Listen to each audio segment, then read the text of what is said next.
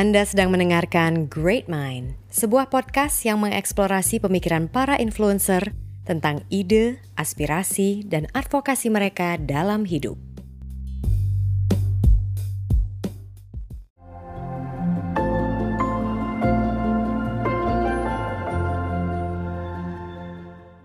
Halo Great Minders, apa kabar? Semoga semuanya dalam keadaan baik.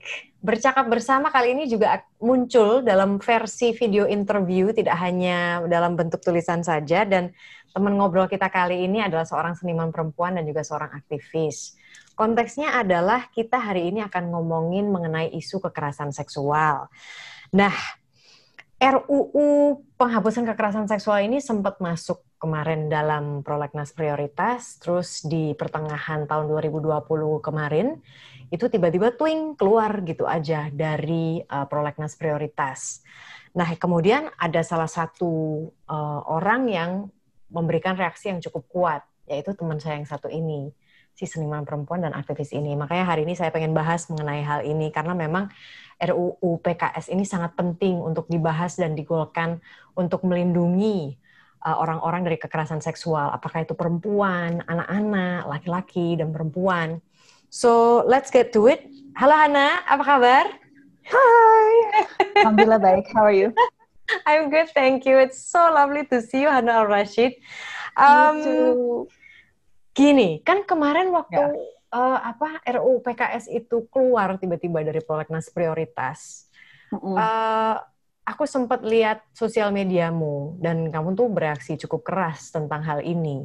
Nah, ketika hmm. kamu tahu tentang itu, apa yang kamu pikirkan? Apa yang kamu rasakan saat itu? Um, marah, kayak kayaknya initial reactionnya, cuman memang apa kecewa banget sih. Hmm. Itu kayak uh, gue ngerasa itu kayak benar-benar kayak tamparan gitu. Hmm. Karena I think yang yang memancing emosi sekuat itu dari tidak hanya gue tapi banyak sekali orang adalah alasannya terlalu sulit untuk dibahas. Kayaknya itu tuh yang benar-benar men-trigger kami karena it's an insult bahwa ini adalah isu yang terlalu sulit untuk dibahas makanya ya udah let's kayak your sound effect twing out aja gitu. Mm-hmm. Dan um, what was going through my head adalah setiap korban kekerasan yang pernah message gue directly dan cerita tentang their case, tentang stigma yang mereka mengalami menjadi korban kekerasan, tentang tidak adanya pemulihan, tidak ada support apa pun, tidak ada jalur hukum yang mereka bisa lewatin untuk dapat keadilan dan pemulihan. Dan in my head, I was just thinking about all of those people dan betapa kecewa mereka juga pasti. Hmm. Karena kemarin tuh it was like, ya udah pemerintah nggak peduli sama sama korban nggak peduli sama isu ini dan dengan begitu gampang bisa dikeluarkan dan dibilang dengan sulit untuk dibahas. Kayaknya, Maksudnya sulit untuk dibahas itu apa sih Han? Emang gue juga nggak tahu. I think I think gini um, mem intinya gini kan the whole point is untuk dibahas. Hmm. Untuk dibahas, kalaupun kan pastinya ada yang pro dan kontra dan menurut gue itu RU PKS ini udah cukup dipolitisasi sama banyak sekali pihak lah gitu sampai benar-benar it's uh, it's really like uh, it's an issue that is so pro kontra it's quite controversial when it shouldn't be karena gue yakin dari setiap pihak mau lo pro atau enggak pasti lo setuju bahwa kekerasan itu harus dihentikan hmm. dan hmm. kekerasan itu tidak baik tinggal dibahas sampai semua pihak nemu jalan yang tengah ya nggak sih gitu dan sayangnya itu yang tidak terjadi kemarin pembahasannya eh, nggak uh, terjadi gitu.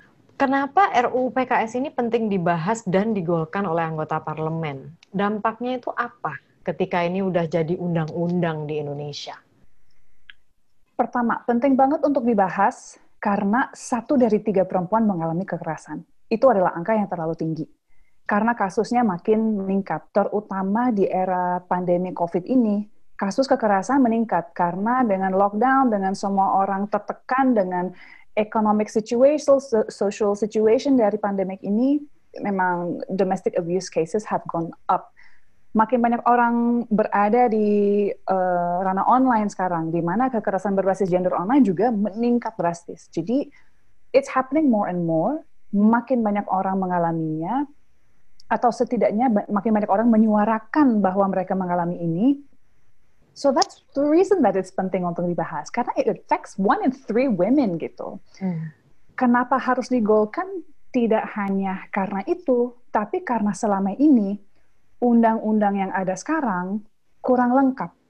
Jadi I think one of the most heartbreaking things dari perjalanan saya dalam menyuarakan isu ini adalah ketika ada perempuan yang datang ke saya dengan their own case, udah berani banget cerita, udah berani banget speak up soal ini, setidaknya secara personal ke gue. Udah berani speak up, udah berani mau nih membawa kasus mereka ke pihak yang berwenang. Udah berani tuh untuk melakukan itu karena there's so much stigma uh, tied to this issue. Setelah itu, setelah diproses semuanya, malah kasusnya nggak bisa diapa-apain karena dari pihak berwenang tidak tahu mau pakai pasal apa Oh, Jadi, wow. yes, and it's Mar, it's happened too many times. Gak tahu mau pakai pasal apa. Udah visum, udah ini, uh, pelakunya udah ngaku kepada orang, ada saksi, tetap gak tahu bisa pakai pasal apa. Isn't that heartbreaking? Can you imagine having the bravery to go through all of that and having been through this kejahatan yang luar biasa untuk ujung-ujungnya seperti itu? Hmm. Kenapa harus digolkan? supaya nggak bingung lagi mau pakai pasal apa. Pasalnya udah sangat jelas sekarang dari RUU PKS. Nah ini kan kita bicara kekerasan seksual. Orang Indonesia tuh pelan-pelan udah mulai aware lah sedikit-sedikit. Oh, yang ini tuh dikategorikan kekerasan seksual. Maksudnya kan orang kadang-kadang kalau misalnya ngomong kekerasan seksual tuh cuma mikirnya langsung jump into uh, rape gitu ya, pemerkosaan. Ya. Sebetulnya yang dikategorikan kekerasan seksual itu yang lo tahu Han, mungkin lo juga pasti sudah ngeliat kan uh, RUU PKS-nya gitu. Itu apa aja sih?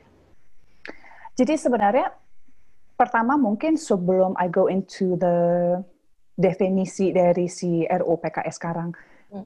uh, mungkin harus diperjelas bahwa banyak orang kayaknya uh, memang nggak paham bahwa apa yang terjadi kepada mereka atau apa yang mereka lakukan kepada orang lain adalah kekerasan seksual kan. Mm, mm. Um, and I think, like you said, rata-rata orang paham tuh kalau dalam kasus yang paling obviousnya seperti pemerkosaan mereka paham, tapi mereka nggak paham hal-hal lain yang mereka lakukan secara sehari-hari in their lives yang bisa berkontribusi and menjadi kekerasan seksual kalau kita ngomongin soal kan uh, suka ada grafis online tuh kayak pyramid of rape kayak bentuknya piramid di mana di level paling bawah dan paling banyak terjadi itu uh, pelecehan verbal, pelecehan seksual verbal. Hmm. Jadi hal-hal seperti sweet-sweetan atau yang disebut catcalling, yang apa atau kayak catcalling tuh kayak mbak mbak mbak gitu ya? Iya, woi woi cantik cantik, woi neng ya hal-hal yang kayak gitu. Your eyes say it all, my love. exactly. Jadi kan hal-hal kayak gitu. Terus lelucon, lelucon yang seksis, jokes-jokes yang misoginis, yang merendahkan perempuan segala macam. Orang nggak paham bahwa untuk uh, dengan melakukan itu aja kita melumrahkan dan udah menormalisasi bahwa it's okay to do this. It's okay to speak to women like this. It's okay to talk about their bodies like this. It's okay. It's okay to approach them in this way yang uh, disrespectful. Dari situ, kalau itu sudah dilumrahkan dan sudah dinormalisasi, automatically orang akan push their luck mereka akan coba ke level berikutnya, sentuhan fisik, kekerasan fisik. Colekan, usapan, apa ini segala macam, ciuman. Lagi-lagi, kalau itu juga dinormalisasi, it will go higher and higher sampai memang yang paling parahnya pemerkosaan dan akhirnya femicide gitu. Jadi, we have to understand that ini memang adalah isu yang directly tentang sebuah kejahatan yang terjadi. Tapi kita juga harus paham bahwa ada berbagai hal yang kita lumrahkan atau telah menormalisasi di dalam masyarakat kita yang berkontribusi dan ujungnya bisa berdampak uh, ke arah situ. So, I have di depan saya ada contekan naskah akademik soal uh, penghapusan kekerasan seksual soal RUU PKS ini. Saya sempat dikasih, jadi uh, biar saya kasih um, definisi yang sudah diatur dalam uh, definisi kekerasan seksual yang sudah diatur dalam RUU PKS. Jadi sebenarnya ada sembilan. ada pelecehan seksual, ada eksploitasi seksual, ada pemaksaan kontrasepsi, ada pemaksaan aborsi, ada perkosaan, ada pemaksaan perkawinan, ada pemaksaan pelacuran, ada perbudakan seksual, dan ada penyiksaan seksual. Jadi, itu lengkap banget. Dan contohnya misalnya dengan pemerkosaan. Setahu, setahu saya, dengan undang-undang yang ada sekarang, perkosaan itu hanya dianggap uh, jika uh, penetrasi terjadi dari uh, through the vagina. Sedangkan uh, ini kalau nggak salah mengaturnya supaya it's um, lebih luas lagi konteksnya gitu. Jadi it's not just this one definition of rape, tapi memang diluaskan lagi karena memang setelah kita melihat juga dari berbagai kasus yang viral, pemerkosaan itu pertama tidak hanya terjadi kepada perempuan, tapi juga bisa terjadi kepada lelaki.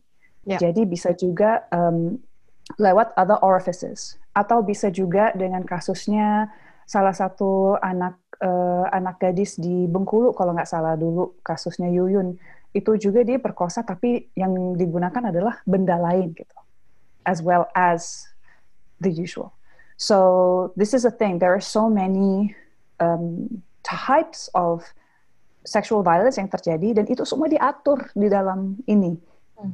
Hmm. tapi mungkin untuk teman-teman di sini mungkin saya bisa baca sedikit tentang pelecehan seksualnya. Karena mungkin itu adalah sesuatu yang akan atau pernah dialami sama teman-teman yang nonton. Jadi uh, pelecehan seksual itu kan bisa terjadi dalam bentuk fisik dan non fisik. Kalau fisiknya, contohnya seperti sentuhan, usapan, colekan, dekapan atau ciuman yang tidak diinginkan. Yang And then kalau yang non itu ya. Kuncinya itu, kuncinya sih itu. Hmm. And then yang non fisik karena mungkin ini yang lebih sering terjadi sama teman-teman perempuan di luar sana. Um, siulan, kedipan mata, ucapan yang bernuansa seksual, ajakan melakukan hubungan seksual, mempertunjukkan materi pornografi, mempertunjukkan alat kelamin, merekam atau memfoto diam-diam tubuh seseorang. Dan dalam ini semua, kuncinya adalah consent Kuncinya adalah sesuatu yang tidak dikehendaki oleh korban, sesuatu yang tidak dipersetujui. Jadi nggak ada yang gitu. ngomong kan dalam kasus-kasus sebelumnya aku tuh inget ada kayak semacam bercandaan yang menurutku juga nggak pantas gitu ya. Mm -mm. Lah kan sama-sama mau, wah kacau. Itu itu adalah sesuatu yang terlalu sering pelaku lakukan untuk memvalidasi apa yang terjadi. Dan memang ini adalah sesuatu yang juga jatuhnya he said, she said kan. Hmm. Tapi kan dalam kasus yang dibawa karena hukum itu kan itu semuanya terjadi dalam kontekstual, ya kan?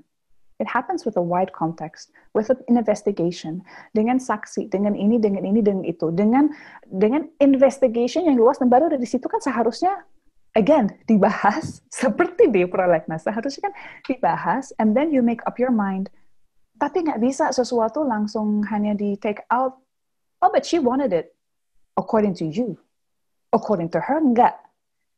Nah, dan yang masalah yang terjadi juga, karena udah terjadi terlalu banyak stigma terhadap perempuan terutama dalam kasus uh, kekerasan seksual, victim blaming terlalu sering terjadi, jadi seakan-akan udah ada bias bahwa ah lo kalau memang udah diajak minum, dan terjadi uh, pemerkosaan, ya kan lo minum, jadi lo memang tahu apa yang akan terjadi atau lo mengizinkan, loh loh loh, kok tiba-tiba kayak gitu? Orang kan jadi nggak paham consent itu tetap harus ada.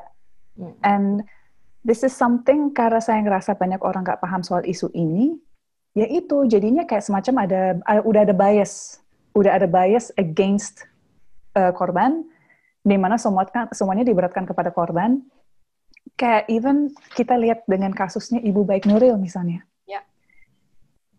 Buktinya ada. Malah dia yang dikriminalisasi.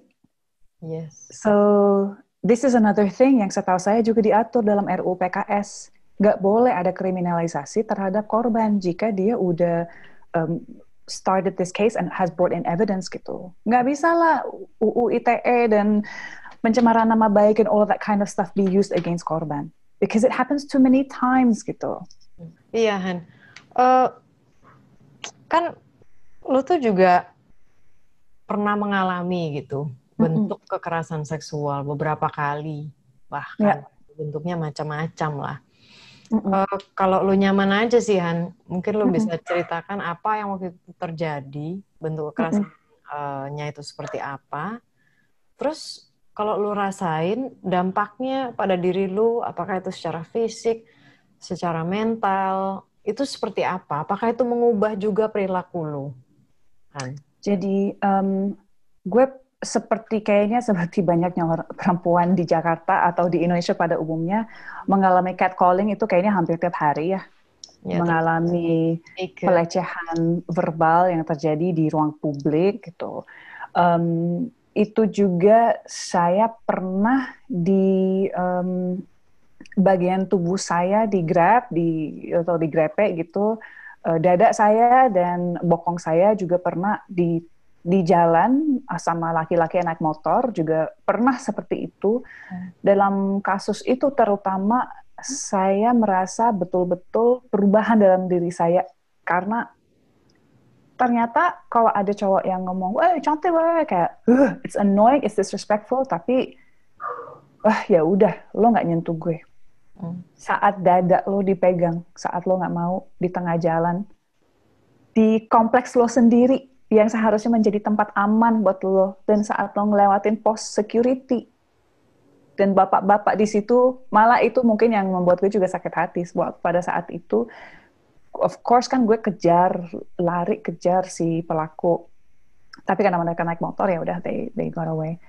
So I'm in this whole like kerfuffle dan lewatin pos security. Wah kenapa neng? Ada apa? Wah saya baru dilecehkan. Jawaban dari mereka oh itu mah udah biasa. Terus gue langsung what? Oh makin panas tuh makin marah. Dan ternyata that feeling of being violated Hmm. Setiap kali naik motor, setelah itu kayak jadi super aware. Kalau ada motor yang terlalu mendekat, langsung kayak menoleh, langsung menutup diri, tangan langsung nutupin dada. Berubah dari mungkin dulu pakai tasnya di belakang, sekarang pakai tasnya di depan. Terus um, itu sesuatu yang even bahkan kayak tahun ini aja waktu naik ojek, kadang kayak ada suara motor yang terlalu deket tuh tiba-tiba, oh kok gue ke-trigger padahal ini kayak enam tahun yang lalu kayak, oh oh iya iya iya. Jadi it's something yang memang uh, I have PTSD gitu with oh, this yes. thing. Uh, I'm so sorry. no, I mean it's okay, it happens. Cuman yang gue yang paling gue ambil dari pengalaman itu adalah gue tidak mau kejadian ini melimit kebebasan gue untuk mengekspresikan diri dan untuk bekerja dan untuk jalan dan nongkrong sama teman-teman gue. Jadi jalan itu gue ngelewatin setiap hari dan gue tetap jalan kaki lewat situ. Gue nggak mau sampai kalau misalnya sampai gue menuntut diri, mengunci diri, dan berubah hidup gue gara-gara kejadian ini, menurut gue mereka menang.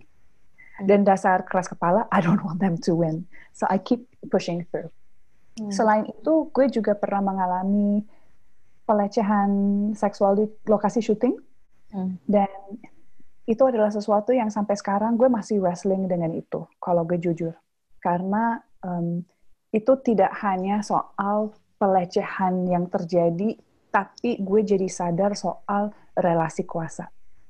Oh. Gue jadi sadar soal power structure di dalam industri dan ini terjadi tidak hanya di industri perfilman tapi di industri mana pun hmm. di mana ada laki-laki yang punya power yang bisa melecehkan perempuan yang dianggapnya powernya less atau um, levelnya secara profesi di bawah mereka, seakan-akan si power itu memberi mereka impunitas. Dan wow. sayangnya pada saat itu juga saat uh, saya bicara sama beberapa orang dalam produksi, sayangnya um, si orang ini tidak dia papain. Memang ada ketakutan juga dari saya kalau misalnya ini ditindaklanjuti secara formal, oh saya yakin orang ini lebih berkuasa dibandingkan saya. What's to stop him from ending my career? What's to stop him from ending the career of other women that he has harassed? Hmm. Jadi ada berbagai hal yang ada dalam otak tuh. Industri kita kecil. Kalau ada yang kalau sampai dia tahu ada yang lapor, ya kan dia tahu who, dia tahu kan victim dia siapa. Jadi karena powernya dia, dia juga bisa hentikan karir-karir kami gitu. But wow. I think it's that relasi kuasa yang gue, yang gue mikirin terus kayak dan jadinya kayak nggak tahu mesti memposisikan diri gue di mana nih. Yeah. Jadi sekarang gue berusaha untuk um, reaching out kepada filmmaker untuk membahas isu ini dan reaching out kepada teman-teman aktor perempuan lainnya supaya setidaknya um, lo lo nggak sendiri gue juga dan akhirnya hmm. kalau memang bisa ada semacam support system dan bisa bekerja sama dengan filmmaker yang peduli sama isu ini bisa advocate ke mereka untuk masukin pasal soal pelecehan di dalam kontrak atau setidaknya membuat safe space on set, talk about it dan saya tahu betul hmm. filmmaker seperti Mira Lesmana, hmm. Meis Kotorisia, um, Gina Esnur, Joko Anwar, mereka sudah berkomitmen untuk melakukan itu. Saya juga pernah bicara sama Inama Timo Cahyanto, dan I think memang especially um, from the male filmmakers, I think they realize more and more dan want to try and make a change dan hmm. mungkin peran gue sekarang untuk hold them to their word aja gitu. Mm, mm, mm, Nggak apa-apa, you're not alone. I'm here as well. Gue juga bantu ngingetin nanti. Kalau ngurusin kontrak, oke, okay, tolong ya pasal ini dimasukkan juga, just in case. Ya, tapi iya. kan enggak, itu masih banyak yang, masih beberapa filmmaker yang bilang, itu kan urusan pribadi, itu kan urusan personal. Maksudnya?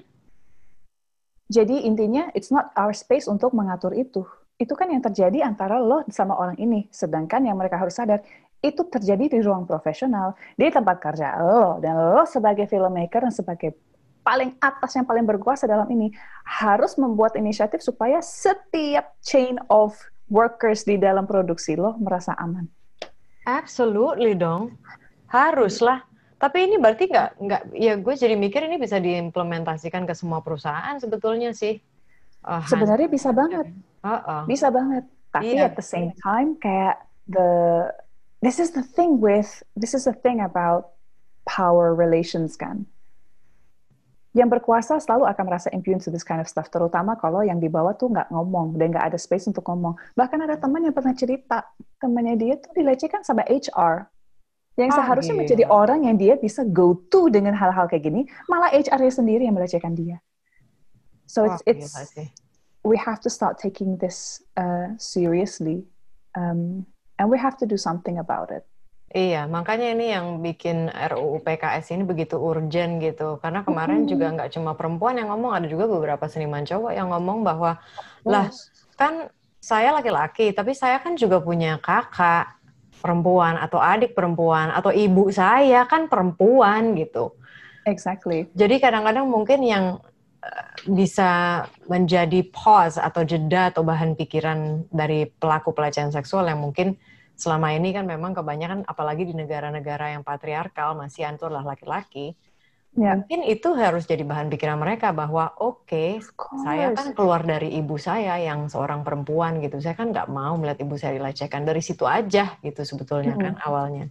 Tadi lu juga sempat ya. uh, mention tentang safe space Tuhan. Hmm safe space itu apa? Safe space menurut saya adalah uh, well literally ruang aman. Ruang aman nggak harus ruang exactly tapi tempat aman, orang yang aman yang kita bisa talk about this kind of stuff. Dan safe space kenapa itu sangat penting? Karena stigma yang terlalu diberatkan kepada korban.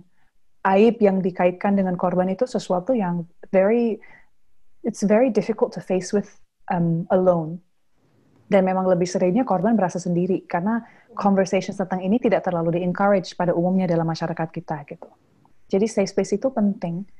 Tempat atau orang di mana korban bisa bercerita dan safe space itu harus berpihak kepada korban dan harus tanpa judgment dan harus listen aja sih. Kalau kan kadang kalau ada teman yang curhat ke kita kan kadang mungkin karena kita nggak nyambung, karena kita nggak pernah ngalamin, kita suka sok saranin ya nggak sih? Kasih solusi. Makanya lo kayak gini gini nih. Padahal kan kalau lo nggak pernah berada di dalam posisi korban, you're not in a place untuk kasih solusi. Karena you don't know what they're going through. You don't know all of the dari A to Z what they're going through, what's in their mind, you don't know. But in order for you to know, listen, dengerin aja. Hmm. Dan nanya balik malah, what do you need from me? Itu sih yang gue selalu melakukan atau berusaha untuk melakukan saat ada yang datang ke saya dengan uh, cerita tentang kasus mereka. I listen, I say I'm sorry that this has happened to you. I am here. What can I do? What do you need? Kadang dari situ percakapannya evolve ke orang ini mau uh, bantuan hukum misalnya. Oke, okay, saya hubungkan dengan LBH Apik misalnya, hmm. atau butuhnya bantuan psikologis. Ya udah dari situ saya um, arahkan ke yayasan pulih misalnya. Jadi dengan safe space itu saya ngerasa kita juga bisa mengcreate network of different parties yang bisa bantu. Apa yang dialami? Kayak tadi kan udah sempet Hana udah sempat cerita gitu ya tentang oh ter, eh, ketika mengalami bentuk-bentuk kekerasan seksual, Hana memodifikasi perilaku Hana gitu di dalam keseharian hmm. sehingga itu merebut kebebasan hak Hana sebagai manusia sebetulnya. Nggak peduli laki-laki atau perempuan, itu hak sebagai manusia adalah ya. kebebasan ya. atau merasa bebas. Uh, dari cerita-cerita para penyintas gitu yang selama ini datang ke Hana, ngobrol sama Hana, secara psikologis apa yang terjadi pada mereka, terutama ketika itu sudah levelnya parah gitu ya Han. Walk us through what they go through inside. I think a lot of the time um, ada self blame yang terjadi, menyalahkan diri, menyalahkan diri yang terjadi bukan karena mereka salah. Korban nggak salah sama sekali. Yang salah 100% adalah pelaku. Tapi kan society kita cukup kejam ya kepada korban kekerasan. Disalahkan bajunya lah, disalahkan dia keluar ke mana lah, dia bergaul di mana lah, disalahkan karena dia ngapain lah. Jadi memang seakan-akan kayak auto functionnya kita untuk fokus ke perempuannya dulu. Ah, lu sih sebagai perempuan jangan kayak gini atau jangan keluar atau jangan kayak gini-gini kita harus berubah mindset itu untuk the first person that we should blame in a kekerasan seksual case itu adalah pelaku, 100% pelaku. Karena it doesn't matter what this person has done. It doesn't matter what reason this person has done it. He's done that crime. Jadi we should focus on that. So I think terjadi banyak sekali menyalahkan diri karena pada dasarnya masyarakat terlalu sering victim blaming, terlalu sering menyalahkan korban. I think there's also a lot of um, kelihatan sih banyak tidak memiliki support system yang baik atau belum memiliki safe space. Karena conversations tentang isu ini pun di ranah private atau keluarga pun jarang banget terjadi. Jadi saya ngerasa tuh kita harus mulai lebih banyak bicarakan ini antara orang tua ke anak. Hmm. Karena terlalu banyak yang mau cerita ke orang tua orang tua malah menyalahkan balik. Atau bingung mesti gimana. Atau ah masa teman mama melakukan itu ke kamu? Oh enggak deh kamu terlalu muda kamu tahu apa sih? Gitu. Especially kalau itu terjadi di umur yang sangat muda. Hmm. dianggap seperti kamu anak kecil you don't know what you're doing and you're lying wow. can you imagine going through that as a child where orang seharusnya menjadi your number one supporter malah nyalain balik atau malah suruh kamu untuk diam karena ini adalah aib so I think there's far too much pressure on the korban. Dan jadinya itu banyak banget yang memang butuh bantuan psikologis, butuh pemulihan, karena nggak ada safe space, nggak ada tempat di mana mereka bisa memproses semua yang terjadi kepada mereka. Hmm. Which is why RUU PKS sangat mengatur itu. Pemulihan menjadi salah satu aspek utama dari RUU PKS. Hmm. Karena selama ini kita lupa, you can go through a court case and insya Allah you can win, walaupun itu sangat minim sekali di negara kita. Tapi setelah pelaku udah masuk penjara, it's not it. Korban harus membawa ini, semua perasaan ini sepanjang hidup mereka. Hmm. Dan itu kalau nggak di-deal with, pastinya itu akan mempengaruhi aspek hidup mereka yang lainnya. So, oh, I, I truly wish we can all stop victim blaming, hmm. and we can all educate ourselves, and we can all support dan mendesak pengesahan RUU penghapusan kekerasan seksual ini sih. Mm-mm. Tadi kan lu juga sebut tentang stigma gitu ya dan menyalahkan malah menyalahkan korban gitu. kenapa ya society kita seperti itu? Menurut lo akarnya dari mana? Sehingga uh, yang disalahkan patriarki. Patriarki, oke. Okay, hmm. I, I think it's I think it's patriarki. I think it's also uh, toxic masculinity, maskulinitas yang negatif, mm-hmm. di mana menjadi seorang itu? menjadi seorang lelaki itu harus menunjukkan kuasanya dalam bentuk-bentuk seperti ini. Lelaki itu tidak boleh ke menunjukkan kelemahannya. Uh, lelaki nomor satu, perempuan nomor dua. Instinctively kan kalau misalnya ada lelaki yang dianggap uh, first class citizen dan perempuan yang dianggap second class citizen, automatically channel of respect dari sini ke sini berkurang. Hmm. So kalau kamu tidak menganggap perempuan setara atau kalau kamu tidak menganggap perempuan um, pantas untuk dapat respect, hmm. ya melakukan kejahatan seperti kekerasan seksual adalah sesuatu yang akan lebih sering terjadi karena pada dasarnya I don't respect women, so doesn't matter how I treat you, I can treat you how I want ya nggak sih? Hmm. Hmm. And I think I think um, we don't have these conversations, and we should. And I think um, society kita for some reason yaitu selalu pokoknya apa apa aja yang perempuan lakukan salah. Itu kayak hmm. sesuatu yang I'm sure you've experienced it as well in oh, yeah, in your life. I've experienced it in my life. Dan uh, yang salah yang paling disayangkan justru saat perempuan pun melanggengkan that way of thinking Hmm. Kayak waktu waktu itu terjadi kepada gue yang waktu uh, dada gue di di digrepe di waktu waktu jalan pulang tuh sebenarnya yang cukup menyakitkan adalah salah satu komentar dari teman perempuan. Dia sempat bilang, makanya jangan jalan kaki malam. Besok-besok naik taksi aja ya gitu. Gue yakin niat dia baik dengan ngomong itu, tapi niat. dia nggak sadar dan all of this budaya sekedar mengingatkan kayak aduh sekedar mengingatkan is like is like the next microaggression of 2020 deh kayaknya tapi dengan dia ngomong begitu mungkin dia nggak sadar bahwa yang dia menuntut dari gue adalah untuk change my life to meet what these men do yeah. you know what I mean Iya, yeah, betul. Siapa sih yang punya uang untuk naik taksi everywhere they go? Saya yeah. suka jalan kaki. Dan saya mau jalan kaki. Dan saya nggak mau berubah hidup saya hanya karena ada laki-laki yang justru melakukan kesalahan. Fokus kepada mereka dong, bukan ke saya. Mm, mm, mm, mm. And that's what it is. Even kayak, kan ada istilah boys will be boys. Oh, itu, no. oh, itulah istilah yang sangat problematik. Karena apa yang itu ajarkan kepada kepada lelaki dan perempuan bahwa yang dilakukan laki-laki itu ya emang mereka seperti itu. Jadi abaikan saja. Kita nggak boleh. Kita nggak boleh kayak gitu. Kita harus membesarkan anak laki kita untuk menjadi manusia yang terhormat, yang menghormati setiap manusia.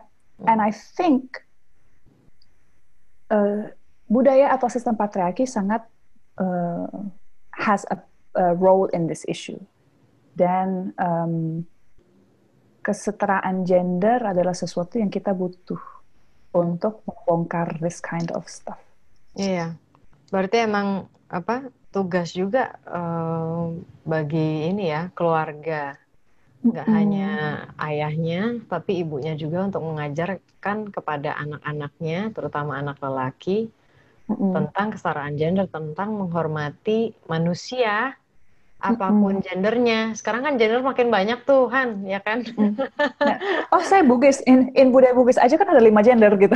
Oh, there you go, right? Dari dulu progresif.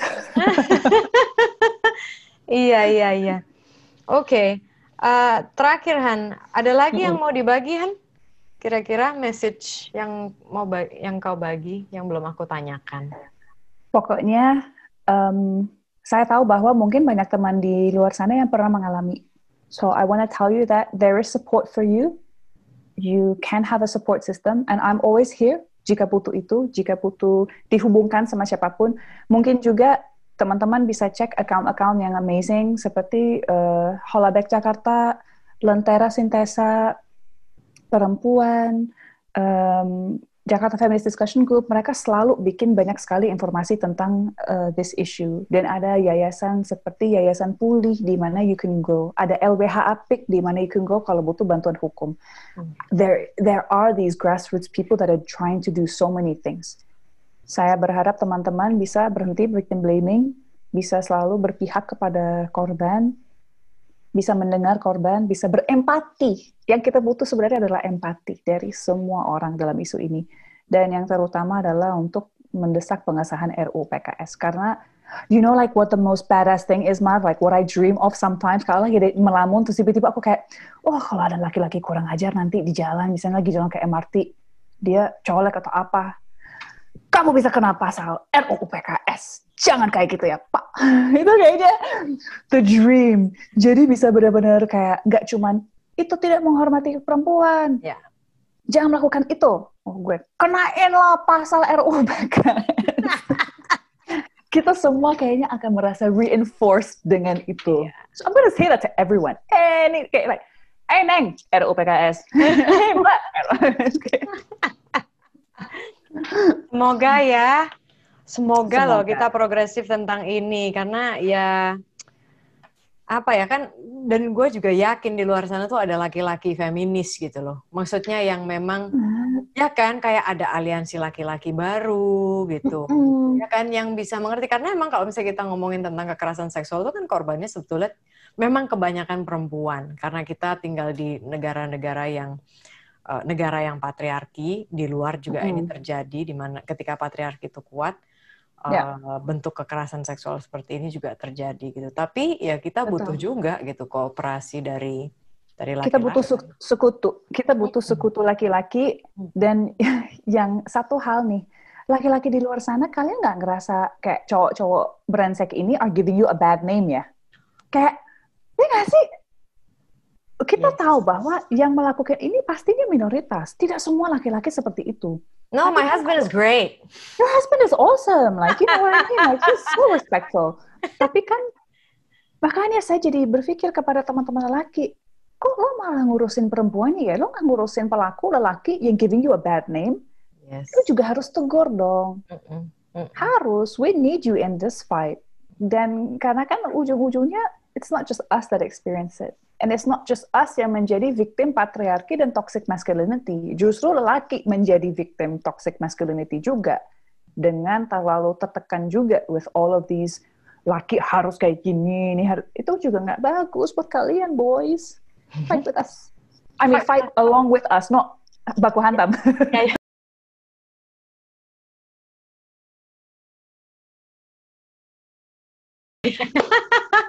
All right. Thank you so much, Lo, Hannah. Thank, Thank you so you. much for sharing your thoughts. And I'm always, you know, behind your back. I'm always supporting what you do because oh, this is a very important you. thing. Banyak sekali orang di sekitar kita merupakan penyintas kekerasan seksual. Mereka mengalami trauma berat tapi tidak menerima perlindungan layak dari negara. Sudah saatnya kita membantu mereka mendapatkan rasa aman RUU PKS merupakan satu langkah menuju perlindungan lebih baik. Ambil langkahmu membantu mereka dengan cara mengirimkan surat via website pena.amnesty.id atau klik di link dalam deskripsi video. Terima kasih.